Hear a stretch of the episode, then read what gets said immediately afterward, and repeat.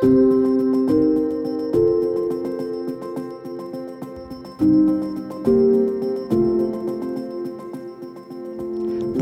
vous écoutez le podcast L'Ukraine face à la guerre. Ce podcast est enregistré en Ukraine et par des Ukrainiens.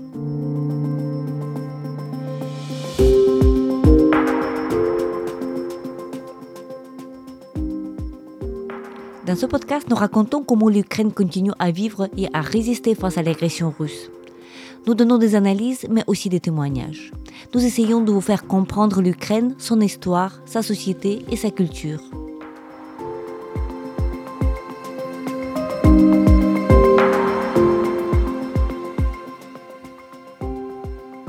Je m'appelle Tetiana Ogarkova, je suis universitaire et journaliste responsable du département international à l'Ukraine Crisis Media Center une ONG de la mission est d'informer le public étranger sur l'Ukraine.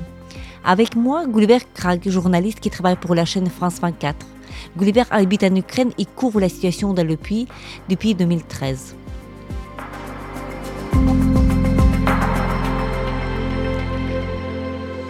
Comment est-ce qu'on vit la guerre quand on doit à la fois l'expliquer à la télévision? Comment l'Ukraine a-t-elle changé durant ces dix dernières années? Comment le pays traverse l'épreuve de la guerre? Ces questions seront au centre de notre conversation.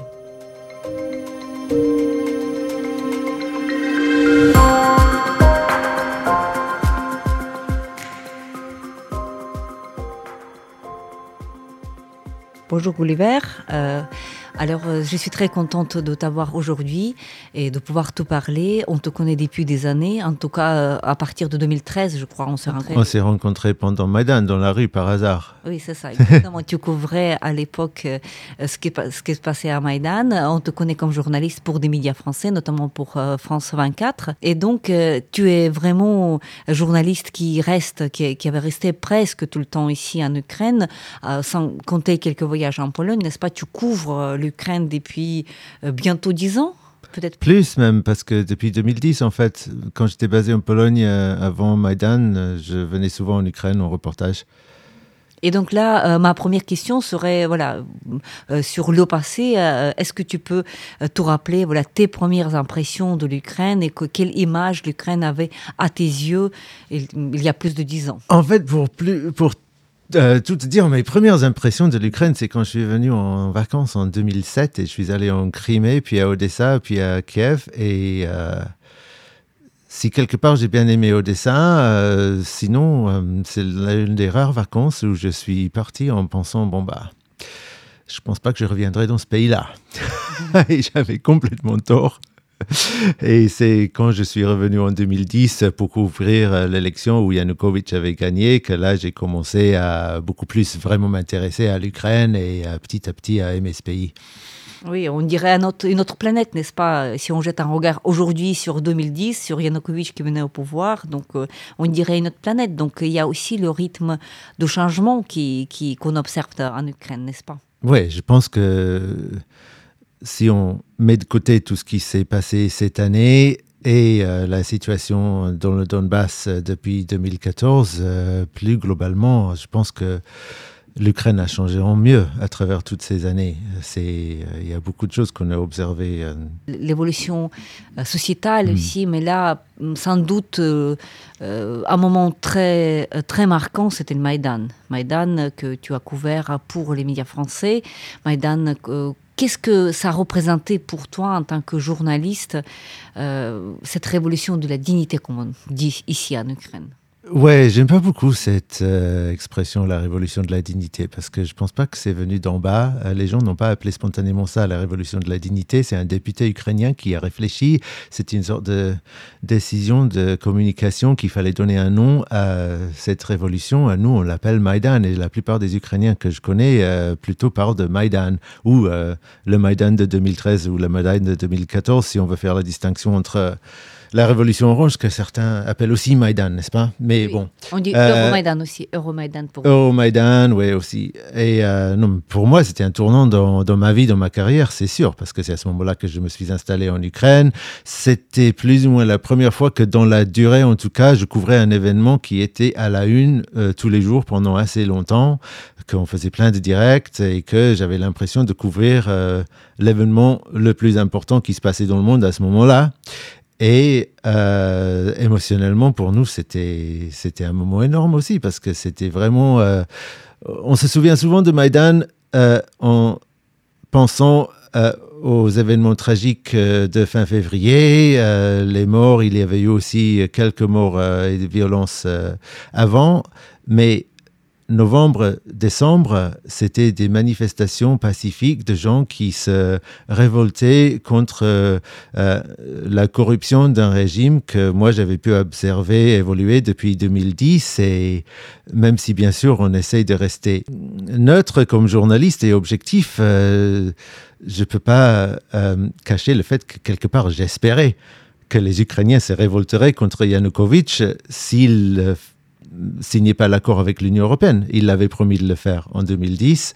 Euh, il y avait eu cet effort de lui de communication, de triangulation peut-être euh, entre le côté pro-russe mais il avait et, en plus, euh, il prenait le contrôle de tout. En 2013, avant Maïdan, je faisais des reportages sur les Kopanki, notamment dans le Donbass, et on comprenait bien que c'était le fils euh, Alexandre euh, qui prenait tout le pognon sur le travail illégal et hyper dangereux, et que c'était une mafia qui, qui prenait, pour ne citer qu'un exemple, des choses qui, qui, qui nous scandalisaient et donc, on était content de voir que les gens se révoltaient. C'était euh, et on s'y attendait pas vraiment, quoi. C'était un peu, euh, c'était un peu une, surprise très positive, euh, le début, en tout cas, de ce mouvement.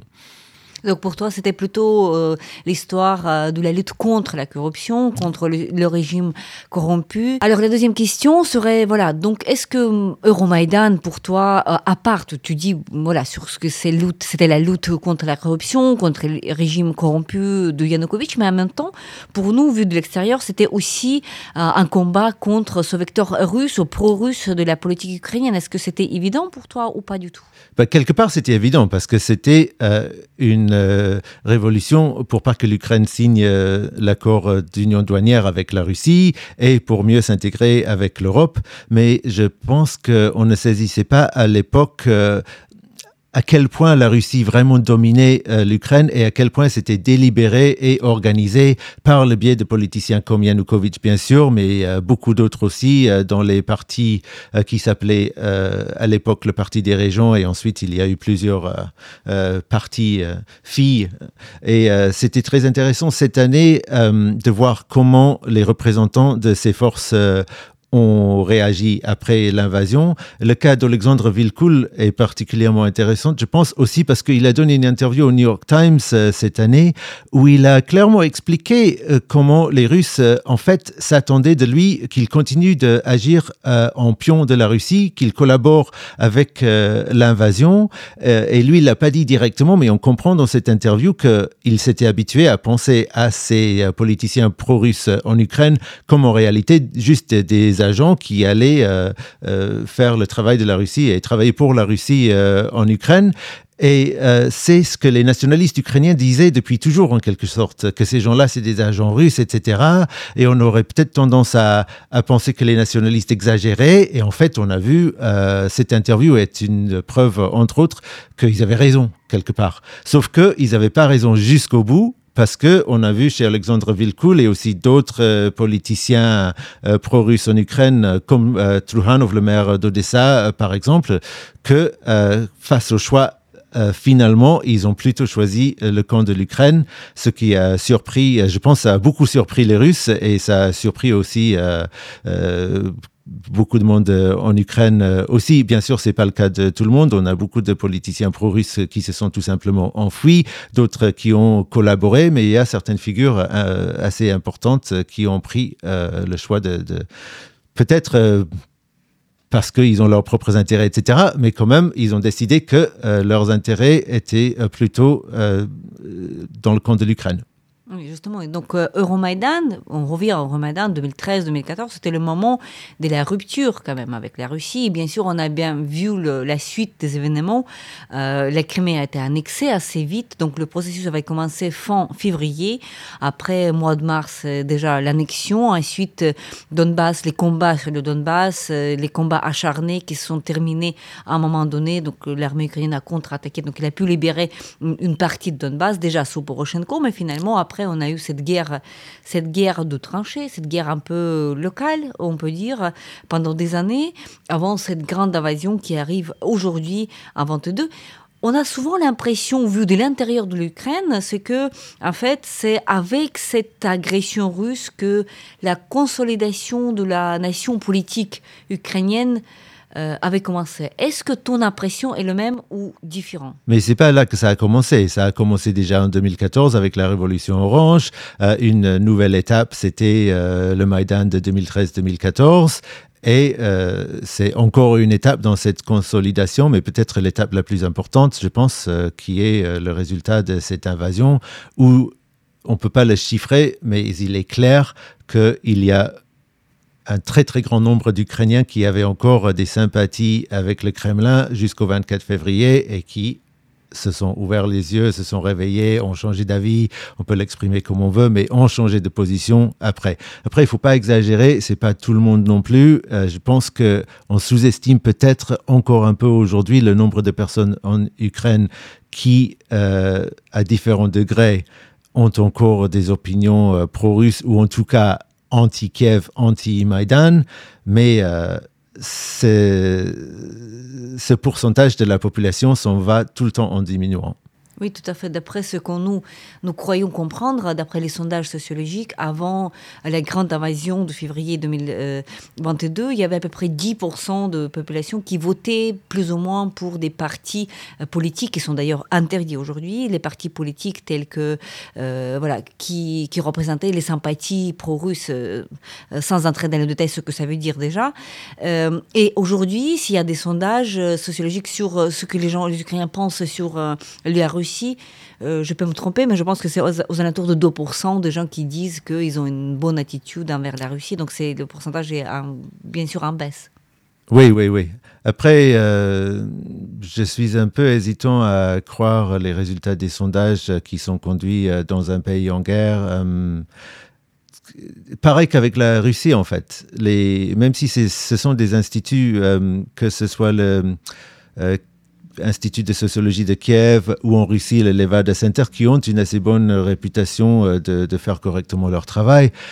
Là, quand même, c'est une situation où il faut penser que euh, les gens euh, qui ont une opinion pas exactement euh, mainstream vont peut-être refuser de répondre euh, ou cacher. Et après, je sais qu'ils ont des techniques pour euh, compenser, mais quand même, je pense qu'il faut prendre un peu avec des pincettes. Les résultats des sondages en Russie qui donnent le soutien à Poutine et à la guerre aussi élevé, il faut savoir que le pourcentage de personnes qui juste refusent de prendre part au sondage, c'est l'écrasante majorité des Russes. Ils refusent de répondre. Euh, je ne sais pas en Ukraine si c'est la même chose, mais en Russie, euh, c'est des interviews qui sont conduites en personne. Et euh, donc, pour accepter de prendre part, il faut accepter que le, le, sondeur vienne chez toi, fasse l'interview. Les gens ont évidemment le droit de refuser. Et d'après mes informations, la grande majorité des Russes refusent de répondre. Donc, je ne sais pas à quel point on peut penser que c'est représentatif. Après, je ne dis pas ça du tout pour dire que je pense qu'en réalité, la majorité des Russes est contre Poutine. Bien sûr, ce n'est pas le cas, mais quand même, je suis un peu euh, réticent à prendre pour argent comptant les résultats de ces sondages, que ce soit en Russie ou en Ukraine. Oui, les, les chiffres, oui, les, les, chiffres, il faut toujours prendre avec pincette, comme tu dis. Euh, J'ajouterais quand même qu'il y a quand même une différence de fond. Je pense que si on parle euh, de la Russie, de régime euh, autoritaire en tout cas, de régime de ce climat de la peur qui, qui règne dans le pays, tu compares à, à, ce qui se passe en Ukraine, où les gens s'expriment plus ou moins librement. Oui, oui, bien sûr. Il n'y a pas de climat de la peur en Ukraine. Oui, ouais. c'est ça. Mais donc voilà, pour revenir à ce de quoi on parlait, en fait, voilà, donc voilà, cette, euh, tu, voyages beaucoup dans le pays, tu, fais des reportages euh, à l'est, au sud, au centre. Voilà, tu connais le pays depuis des années.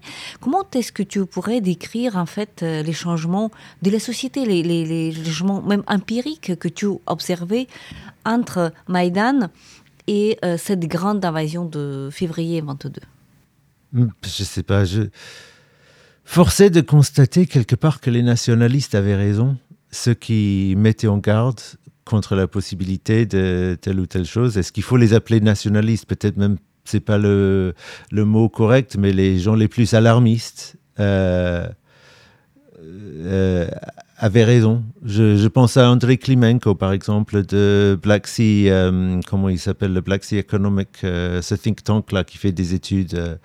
Et même si j'ai toujours trouvé qu'il faisait des études très complètes, parfois il parlait de la possibilité que qu'il y ait des actions militaires dans la mer Noire ou des choses comme ça. Et, et, et je trouvais, euh, bon là, vous imaginez des choses qui vont certainement jamais se passer. Et en fait, Peut-être que c'est pas exactement passé comme, euh, comme lui le disait, mais, mais clairement, c'était, c'était des éventualités euh, qu'ils avaient bien raison de, de prendre en considération et, et, de réfléchir à ça. Enfin, ou même, euh, j'avais une interview avec euh, euh, Vitrenko, chef de Naftogaz, qui vient de démissionner d'ailleurs, je ne sais pas pourquoi. Mais lui est aussi à l'époque Lana Zerkal, qui travaillait aussi à Naftogaz, sur Nord Stream 2 et l'importance pour l'Ukraine de continuer à transporter le gaz russe vers l'Europe. Et euh, tout ce qu'il disait, c'est pas tant une question des revenus euh, pour l'Ukraine du transport de ce gaz, mais c'est que euh, ces gazoducs euh, sont une garantie contre une invasion russe parce que la Russie voudrait pas mener des actions militaires dans des territoires traversés par ces gazoducs tant que ces gazoducs seront importants pour la Russie. Et cette argumentation euh, je me souviens à, ce moment-là, je me disais oui bon, c'est quand même ils vont pas. C'était c'était avant 2021, c'était avant euh, le, début de ces troupes qui s'amassaient à la frontière. Mais en, en, 2020, quand on parlait de ça, euh, ça me paraissait pas réaliste et un peu euh, et un peu comme s'ils s'inventaient des trucs pour ne pas trop parler de la question financière, alors qu'en réalité, le plus grand problème était bien sûr 1,5 milliard de dollars, qui était important pour l'Ukraine au niveau financier avec ces gazoducs. Et donc, euh, moi non, ils avaient raison. J'avais tort, ils avaient raison. Ouais. Donc, mm. tu ne sentais pas la guerre venir, comme d'ailleurs euh, d'ailleurs la majorité des Ukrainiens? Pas en 2020, non. Oui. En 2021, on a commencé à se demander qu'est-ce qui allait se passer. Oui, mais il y avait déjà, rappelons-nous, il y avait un grand rassemblement de troupes russes. C'était au printemps 2021, n'est-ce pas? Donc oui. il y avait des, des, des, des, menaces comme ça. Après, c'était résolu d'une manière pacifique. Ça donnait d'ailleurs des, prétextes pour après, pour considérer un autre rassemblement de troupes comme quelque chose mais, de pas sérieux. Mais je pense que on sentait pas la guerre venir aussi parce que on sentait la guerre dans le Donbass s'éterniser et toujours représenter euh, un levier pour Poutine pour empêcher l'Ukraine de bien se développer, pour empêcher l'Ukraine de rejoindre euh, l'Europe. Et les Russes pensaient que ça allait finir par aboutir sur l'élection d'un gouvernement plus ou moins pro-russe en Ukraine à nouveau. Et c'est pour ça qu'ils cultivaient Medvedchuk et les partis pro-russes. Et je pense que ce n'est qu'après l'élection de Zelensky, et le comportement de Zelensky dans les négociations qu'il a cherché à mener pour la résolution du conflit dans le Donbass en 2019-2020, suivi de l'interdiction de, des télévisions de Viktor Medvedchuk et, euh, les euh, charges judiciaires euh, contre lui, c'était quand? En février 2021 oui, c'est ça. Ouais. Euh, que là, les Russes ont compris qu'en fait, non, ça n'allait jamais marcher, que les Ukrainiens n'allaient jamais permettre euh, le retour au pouvoir de forces euh, pro-russes. Et je pense qu'effectivement, c'est à ce moment-là que Vladimir Poutine a commencé vraiment à, considérer l'option d'une action militaire pour accomplir ce que jusqu'en février 2021, je pense qu'il espérait l'accomplir par la voie politique. Exactement. Donc, euh, et encore les accords de Minsk, rappelons-nous les accords de Minsk qui ont été conclus, signés encore en 2015. Euh, Après, il y avait toujours cet espoir du côté russe de, de que, que l'Ukraine accepte cette lecture euh, russe de ces accords. Ça voudrait dire à l'époque les changements à la Constitution, n'est-ce pas, l'intégration de ces territoires qui, qui étaient de facto contrôlés par les Russes euh, en Ukraine. Et donc, et comme l'Ukraine refusait systématiquement de, les implémenter de la, de la manière que la Russie voudrait, donc c'était la, fin en quelque sorte de cette voie diplomatique que la Russie espérait. Donc ils ont perdu l'Ukraine politiquement, après ils ont perdu l'Ukraine diplomatiquement, donc ce que le restait, c'est la voie militaire. Oui, on peut se demander si la Russie préférait l'option l'Ukraine applique les accords de Minsk ou juste l'option la, la, guerre s'éternise. Euh, les deux euh, convenaient en quelque sorte pour empêcher l'Ukraine de euh, s'intégrer à l'Union européenne et de se développer euh, pleinement. Quel est ton souvenir de 24 février? Où étais-tu? Qu'est-ce que tu faisais? Quelle était ton émotion? Quelles étaient tes pensées durant ce premier jour de la guerre? Après le discours de Poutine le 21 février, je savais qu'il allait se passer quelque chose, c'était clair.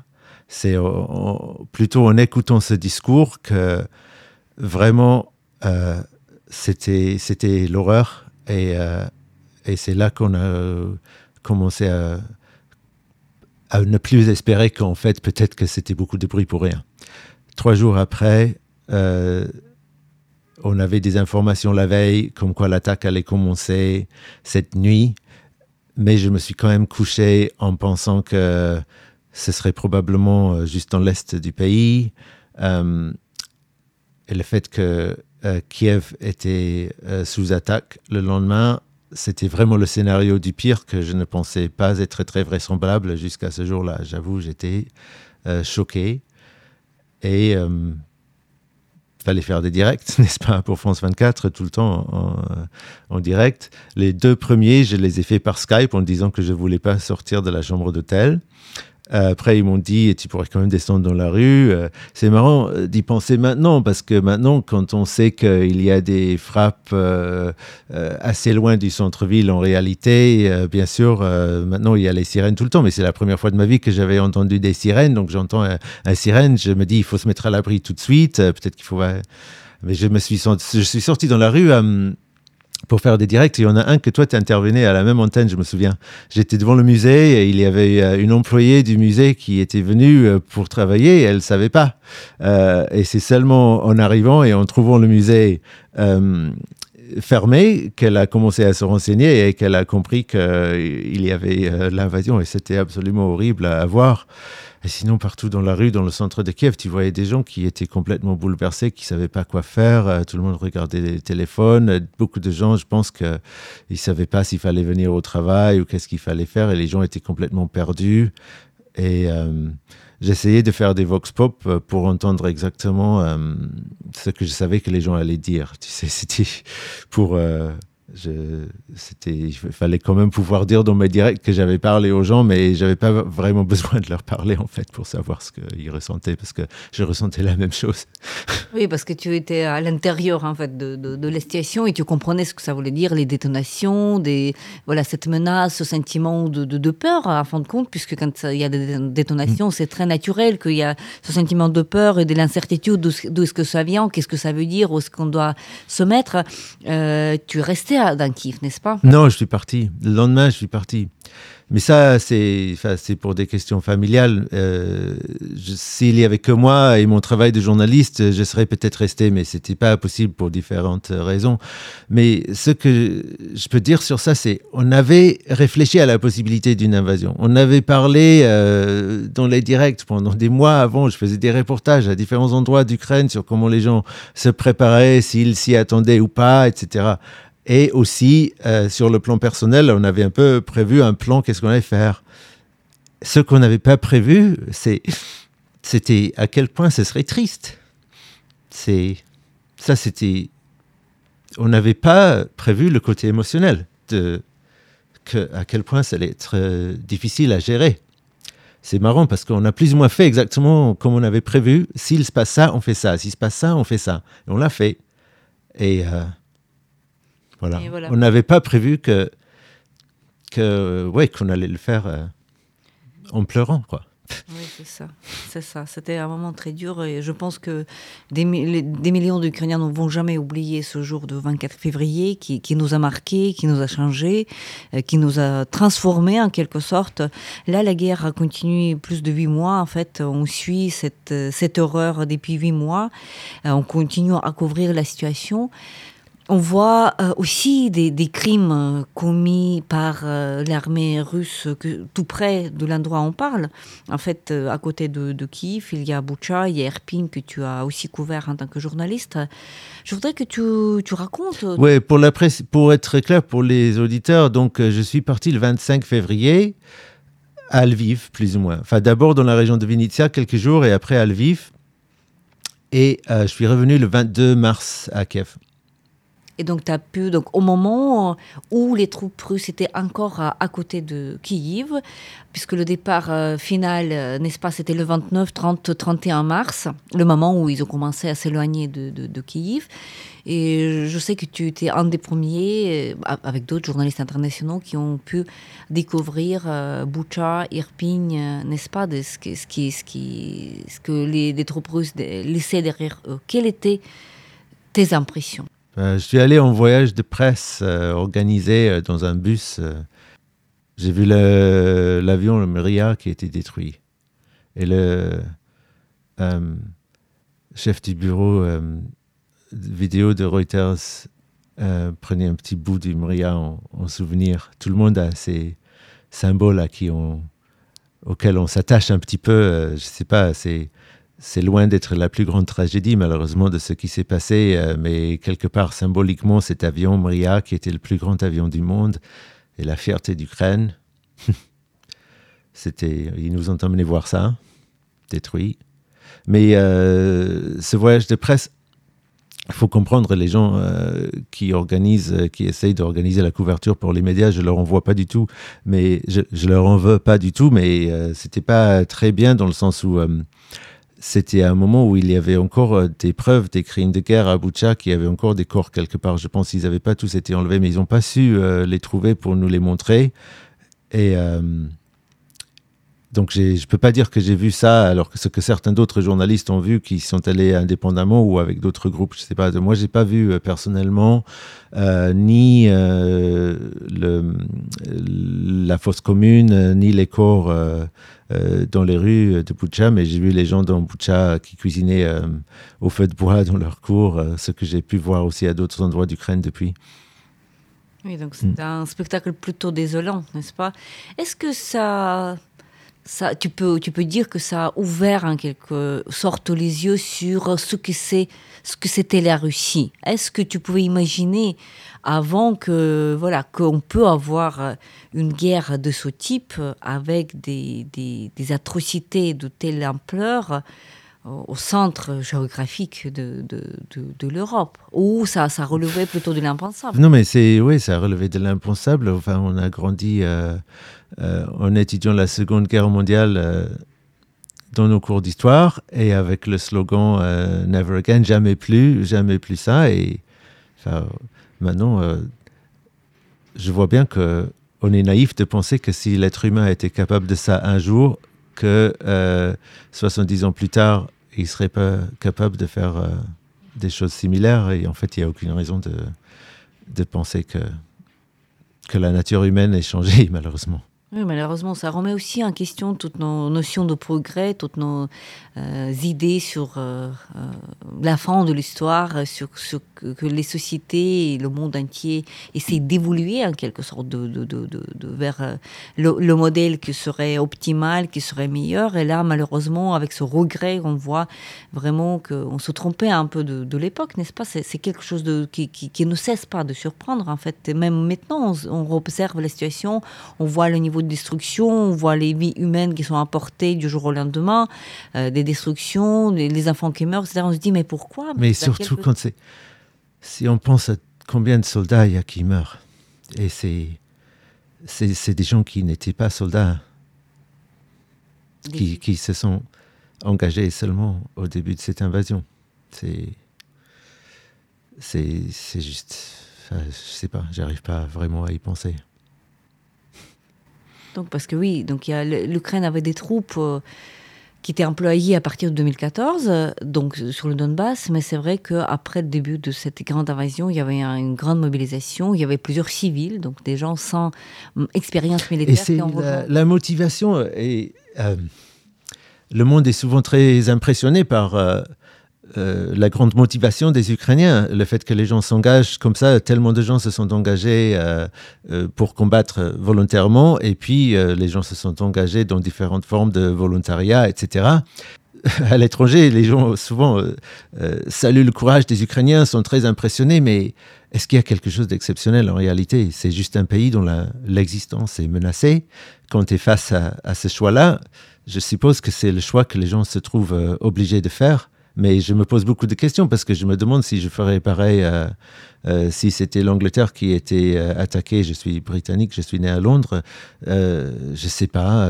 je me conforte en disant bah non parce que je me dirais que je pourrais me rendre plus utile autrement. J'ai peut-être pas les meilleures capacités physiques pour être un bon combattant, etc. Mais je sais pas, c'est des, des, réflexions difficiles, bien sûr, que tout le monde euh, qui n'est pas dans l'armée en ce moment doit avoir, je pense.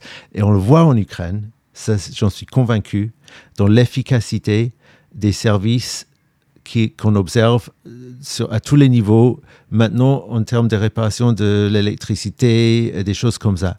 C'est hallucinant comme c'est rapide. Et je suis sûr que c'est parce que les gens qui travaillent pour ces entreprises ont le sentiment du devoir, ont le sentiment que je suis pas dans l'armée, je suis pas sur le front, mais maintenant là, j'ai quelque chose d'important à faire. Il faut que je donne 200%. Tu vois, c'est, c'est quelque part, c'est, c'est, euh, c'est impressionnant et quelque chose de positif qu'on voit comment les gens euh, sont capables de vraiment se motiver pour, pour reconnecter l'électricité après une frappe euh, sous quelques heures seulement, euh, ça ne cesse de m'impressionner. Oui, sans doute aussi d'autres choses, euh, qu'il s'agit de volontariat, que d'acheter des, des, drones ou de collecter des fonds pour autre chose.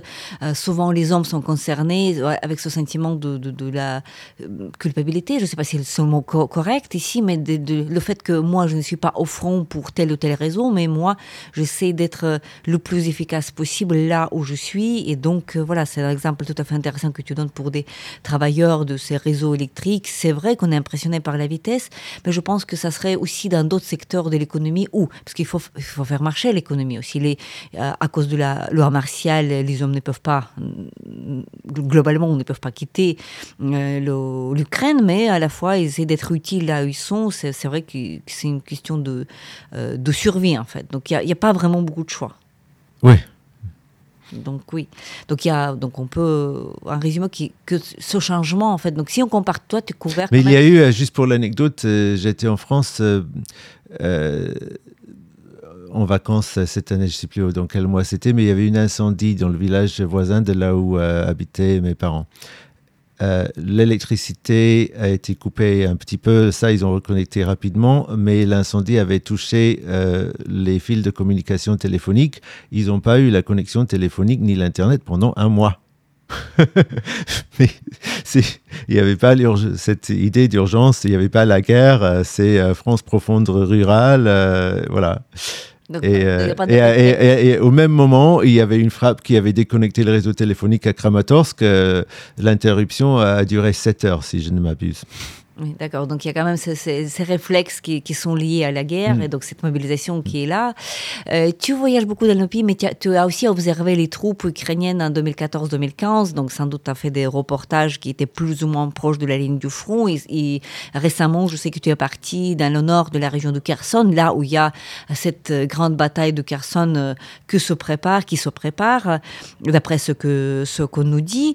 Euh, en quoi est-ce que les, les combats tant que tel, l'état d'esprit des soldats que tu vois est différent aujourd'hui par rapport à ce que tu as pu observer il y a des années dans cette guerre plutôt locale à Donbass non, mais une fois qu'on est sur le front avec les soldats, euh, ils disent tous euh, qu'il faut défendre notre territoire et euh, s'engager, qu'ils sont engagés pour l'Ukraine. La différence, c'est plutôt plus loin de la ligne de front, où entre 2015 et 2021, beaucoup d'Ukrainiens se sont un peu détournés, euh, leur attention s'est un peu détournée de ce qui se passait dans le Donbass.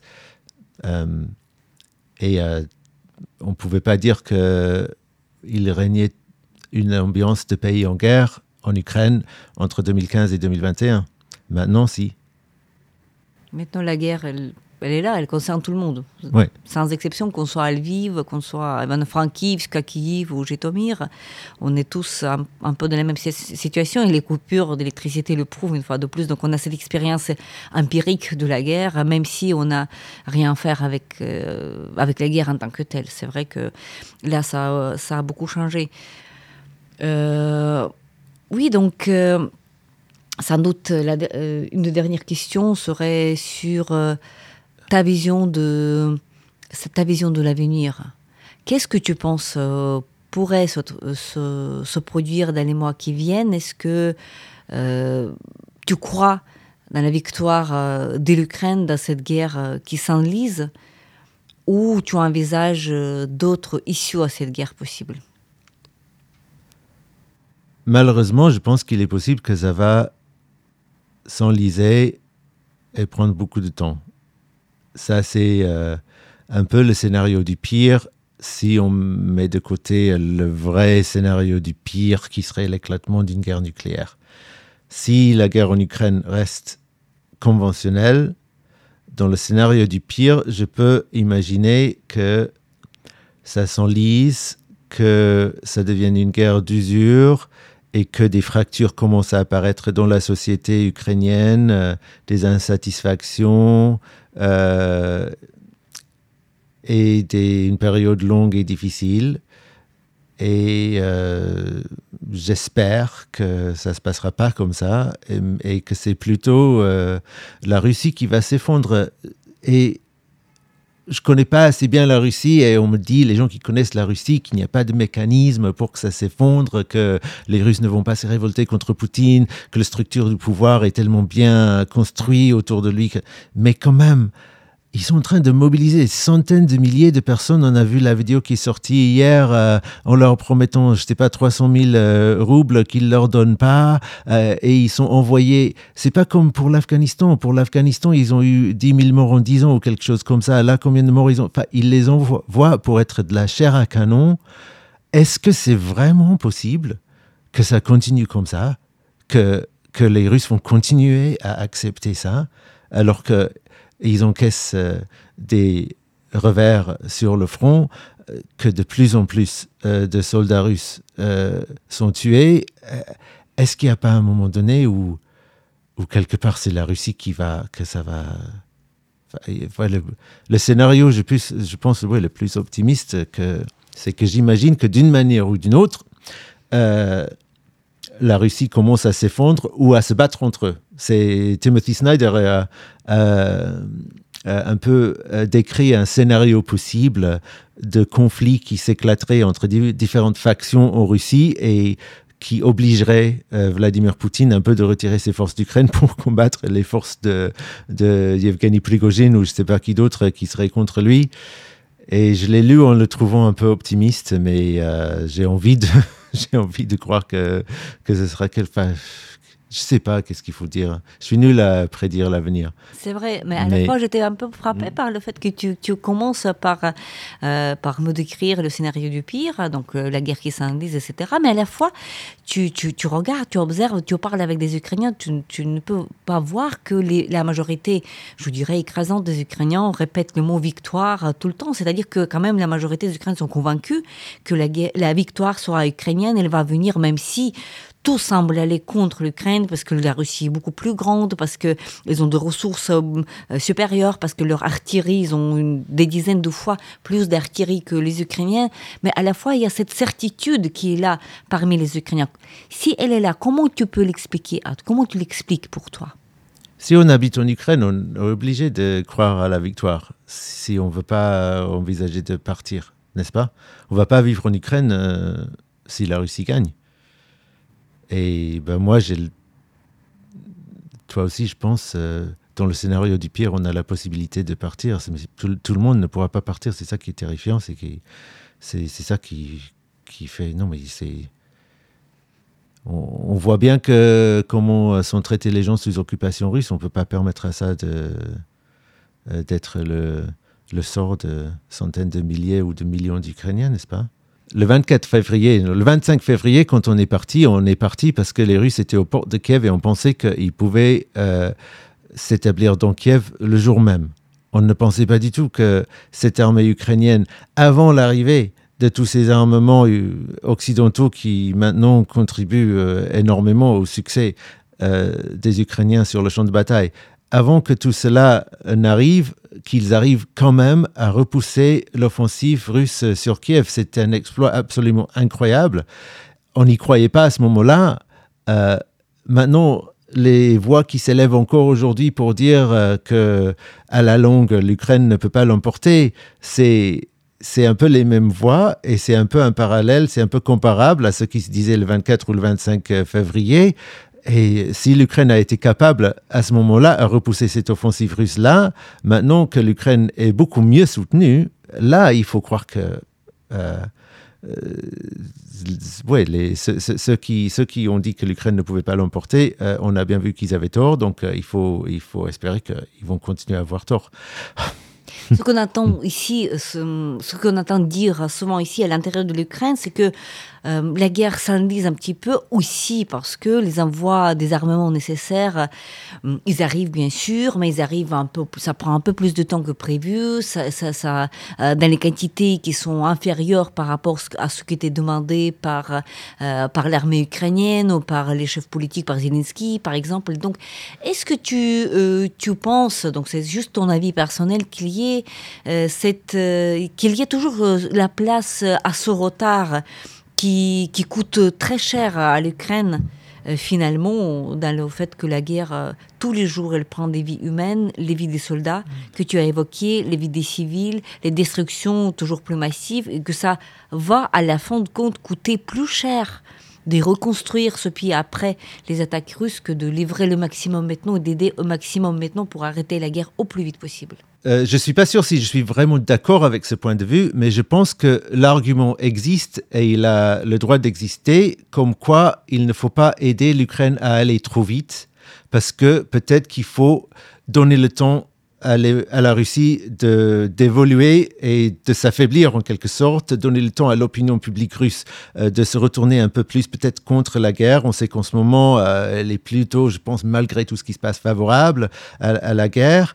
Et bien sûr, euh, les États-Unis et le monde entier doivent avoir à l'œil le risque de l'éclatement d'une guerre nucléaire, de l'utilisation de l'arme nucléaire. Et peut-être que il faut donner le temps de ne pas euh, faire quelque chose qui ferait que Poutine penserait qu'en ce moment, il serait soutenu s'il employait l'arme nucléaire, parce que dans quelques mois, peut-être que ce serait euh, plus le cas, même si euh, je pense aussi que Oleksiy Reznikov, le ministre de la Défense ukrainien, a peut-être raison quand il dit qu'on ne devrait pas prendre ce risque tellement au sérieux, vu que la Chine et l'Inde, qui sont des partenaires très importants de la Russie. Ça, c'est une chose. Mais, mais tout ce que je veux dire, c'est que je ne veux pas toujours pensé que euh, le fait de ne pas livrer des armes à l'Ukraine si euh, rapidement euh, est forcément le fait d'une impuissance ou d'une incompétence ou de c'est peut-être aussi réfléchi et même, même si c'est très horrible à le dire euh, parce qu'il y a tellement de gens qui meurent sur le front, bien sûr, peut-être qu'il y a une certaine logique euh, derrière ces réflexions.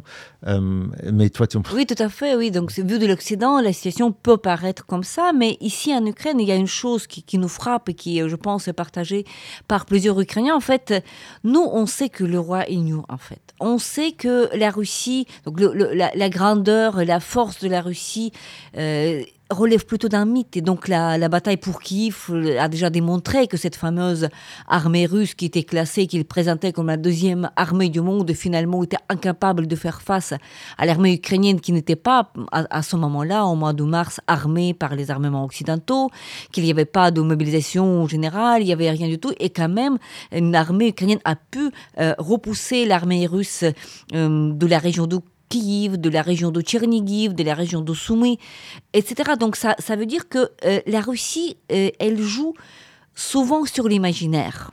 Elle, sur l'imaginaire et sur le, les mythes, en fait, de sa grandeur et de sa force. Et donc, quand elle menace une fois de plus par le nucléaire qui oblige hum, les partenaires occidentaux de l'Ukraine d'aller doucement avec les, les, la livraison d'armes, ça veut dire aussi que euh, il faut parfois ne pas prendre au sérieux les menaces, parce que justement, comme c'était démontré avec euh, euh, cette menace de la Russie de quitter les accords de, sur les céréales. C'est ce que j'allais dire, en fait. C'est que là, euh, l'Ukraine et heureusement, avec le soutien des Nations Unies et la Turquie, ils ont pris la décision d'envoyer les navires quand même. Et on a bien vu que les navires sont passés sans incident. Et le lendemain, Poutine accepte de rejoindre l'accord parce que, en quelque sorte, il a été prouvé que il allait quand même pas euh, détruire un, navire qui transporte des grains voilà, parce que justement, il faut, donc ils comprennent le langage de la force. De la force, donc on leur dit stop, donc vous voulez ou pas, nous allons continuer les accords, vous voulez ou pas, nous allons continuer à frapper votre flotte euh, dans la mer Noire, ou vous voulez ou pas, nous allons continuer à libérer Kherson. Ils comprennent très bien le langage de la force ils comprennent très mal le langage de la diplomatie classique. Ouais, mais il faut avoir beaucoup de courage pour décider qu'on va juste être absolument convaincu qu'ils vont pas euh, avoir recours à l'arme nucléaire quand ils disent tout le temps. Euh, c'est, il est fort probable que ce soit le cas, qu'ils euh, ils vont jamais le faire. Est-ce qu'on a le droit de se permettre de se comporter comme si ce risque n'existait pas? Bien sûr, si, mais on se comporte en prenant compte, en réalité, évidemment qu'on se comporte en tenant compte de ce risque-là, parce que si la Russie n'avait pas l'arme nucléaire, euh, cette guerre serait finie euh, beaucoup plus tôt, je pense, parce que euh, il n'aurait jamais été permis que ça évolue à ce point-là. Des actions beaucoup plus fortes auraient été prises contre la Russie, je pense. Justement, la, seule force de la Russie, c'est de jouer sur, euh, sur l'imagination. Quand est-ce qu'un pays euh, souverain a été envahi par un pays voisin euh, dans l'histoire moderne? La dernière fois, c'était Koweït, non? L'Irak. Est-ce qu'il y a une autre... Enfin, on va nous dire, les États-Unis ont envahi l'Irak et l'Afghanistan, mais c'était pas pour les annexer. C'était... Exactement. Les... Est-ce qu'il y a eu une annexion d'un pays une invasion d'un pays euh, avec intention d'annexer euh, la totalité ou une partie de son territoire. Je pense que euh, la dernière fois, c'était Koweït, quand l'Irak a envahi Koweït en 91. Là, les États-Unis ont tout de suite attaqué l'Irak pour forcer l'Irak à se retirer du Koweït. L'Irak n'avait pas l'arme nucléaire. Là, la Russie annexe la Crimée en 2014. Est-ce qu'on aurait euh, permis ça si la Russie n'avait pas l'arme nucléaire? Je sais pas.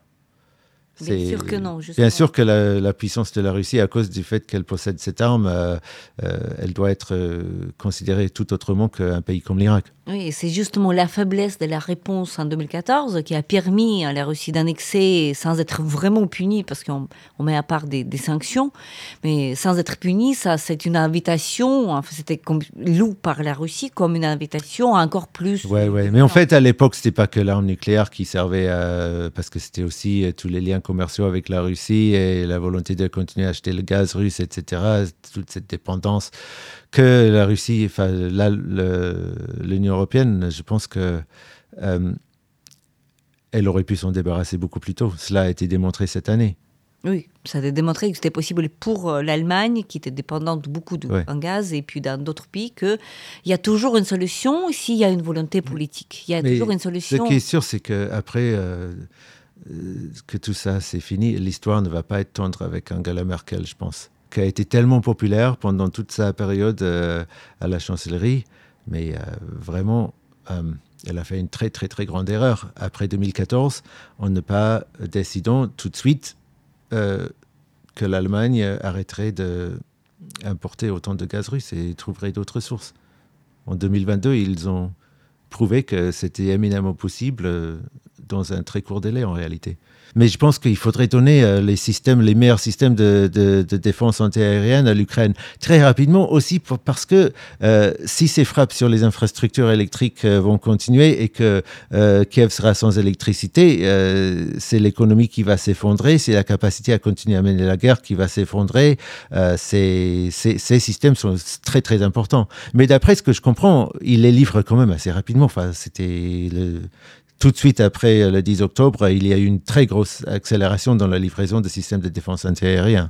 Ça, tout à fait, oui, ça c'est vrai, c'est vrai, d'après ce qu'on entend dans les médias, mais aussi, il est question pas seulement de, de systèmes de protection aérienne, mais aussi de, de euh, des armements nécessaires pour contre-attaquer. Oui, on comprend des raisons qu'ils qui, qui essaient d'aller avec prudence pour pas provoquer la réaction immédiate de la Russie qui pourrait euh, consister dans une frappe nucléaire. Sauf que c'est très euh, mal vu en Ukraine de dire cette expression, il ne faut pas provoquer la Russie, parce qu'on a bien vu que la Russie a, euh, a, fait euh, tellement de choses absolument terribles euh, sans qu'on la provoque.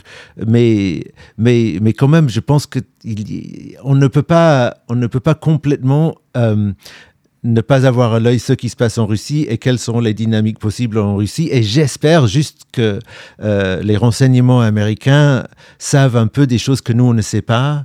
il, faut, il faut espérer un petit peu qu'ils ont des espions, qu'ils ont des raisons de, de pouvoir un peu... Euh, prévoir euh, le comportement de la Russie et que peut-être que leur comportement ont raison et que peut-être que leur comportement en Ukraine, euh, j'espère que c'est informé par leur enseignement et par euh, une stratégie bien réfléchie et non pas uniquement, comme je suis sûr que ça a été le cas en Allemagne, par des considérations internes dans le pays et des rivalités politiques et des difficultés à prendre des décisions euh, qui témoignaient plus d'une sorte de dysfonctionnement du gouvernement en Allemagne que d'une stratégie vraiment bien réfléchie. Mais même l'Allemagne maintenant a livré les systèmes Iris à l'Ukraine, n'est-ce pas? L'Allemagne commence comment, quand même à, faire une, contribution plus importante. Oui, tout à fait. Système Iris, Mais ils ont mis du temps. Oui, ils ont mis du temps. Il y a un système qui est là et quelques autres doivent arriver euh, vers, euh, vers le Nouvel An ou très tôt dans l'année prochaine. La dernière question, la toute dernière question à toi, Gulliver. Euh, tu, par ton travail, tu, parles beaucoup de l'Ukraine tous les jours à, des, à ton média, euh, tu racontes ce qui se passe ici, tu réponds à des questions, on te pose beaucoup de questions sur l'Ukraine, comment ressentent la situation des Ukrainiens, qu'est-ce qui se passe, etc. Euh, dans toute cette couverture médiatique, est-ce que tu penses qu'il y a quelque chose qui échappe, donc échappe euh, au public euh, français et au public international Est-ce qu'il y a des choses qui, tu, as envie de dire, mais personne ne te le demande? Non, je pense pas. Je pense que quelque part, un petit peu dernièrement, euh, j'ai un peu peur de temps en temps d'avoir l'impression d'être un peu la voix de l'Ukraine à l'antenne et de, et de ne pas du tout euh, critiquer ce qui se passe. Et il y a des choses qu'on peut critiquer, mais juste ces choses qu'on peut critiquer sont tellement de second rang par rapport à ce qu'on peut et on doit euh, critiquer et pointer et sur quoi on doit faire la lumière euh, tous les jours sur ce que la Russie euh, fait en Ukraine.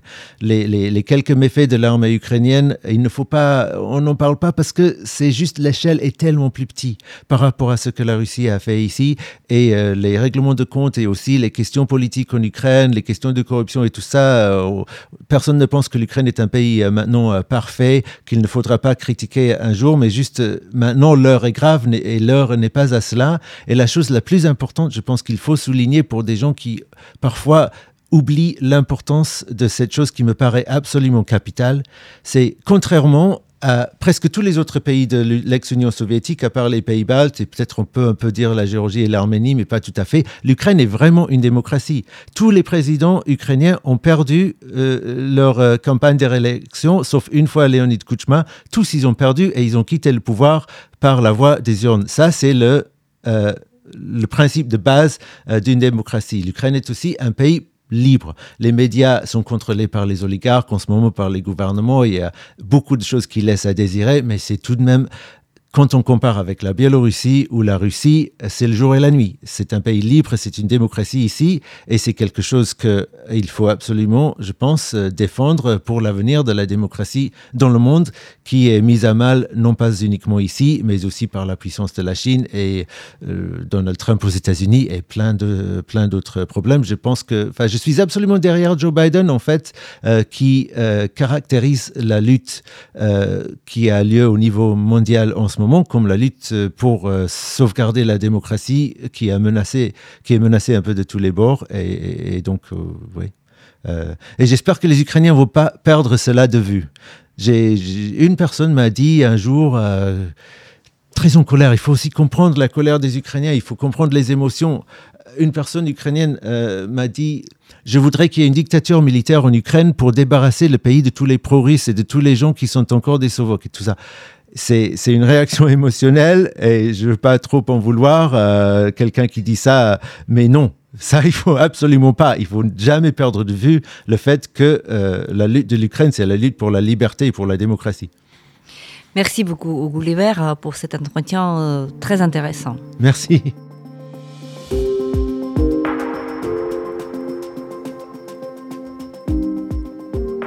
C'était le podcast L'Ukraine face à la guerre.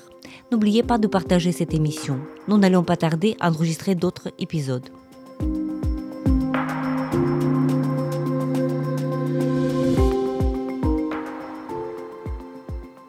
Je m'appelle Tetena Ogarkova et j'étais accompagnée par Gulliver Krag, journaliste pour la chaîne française France 24.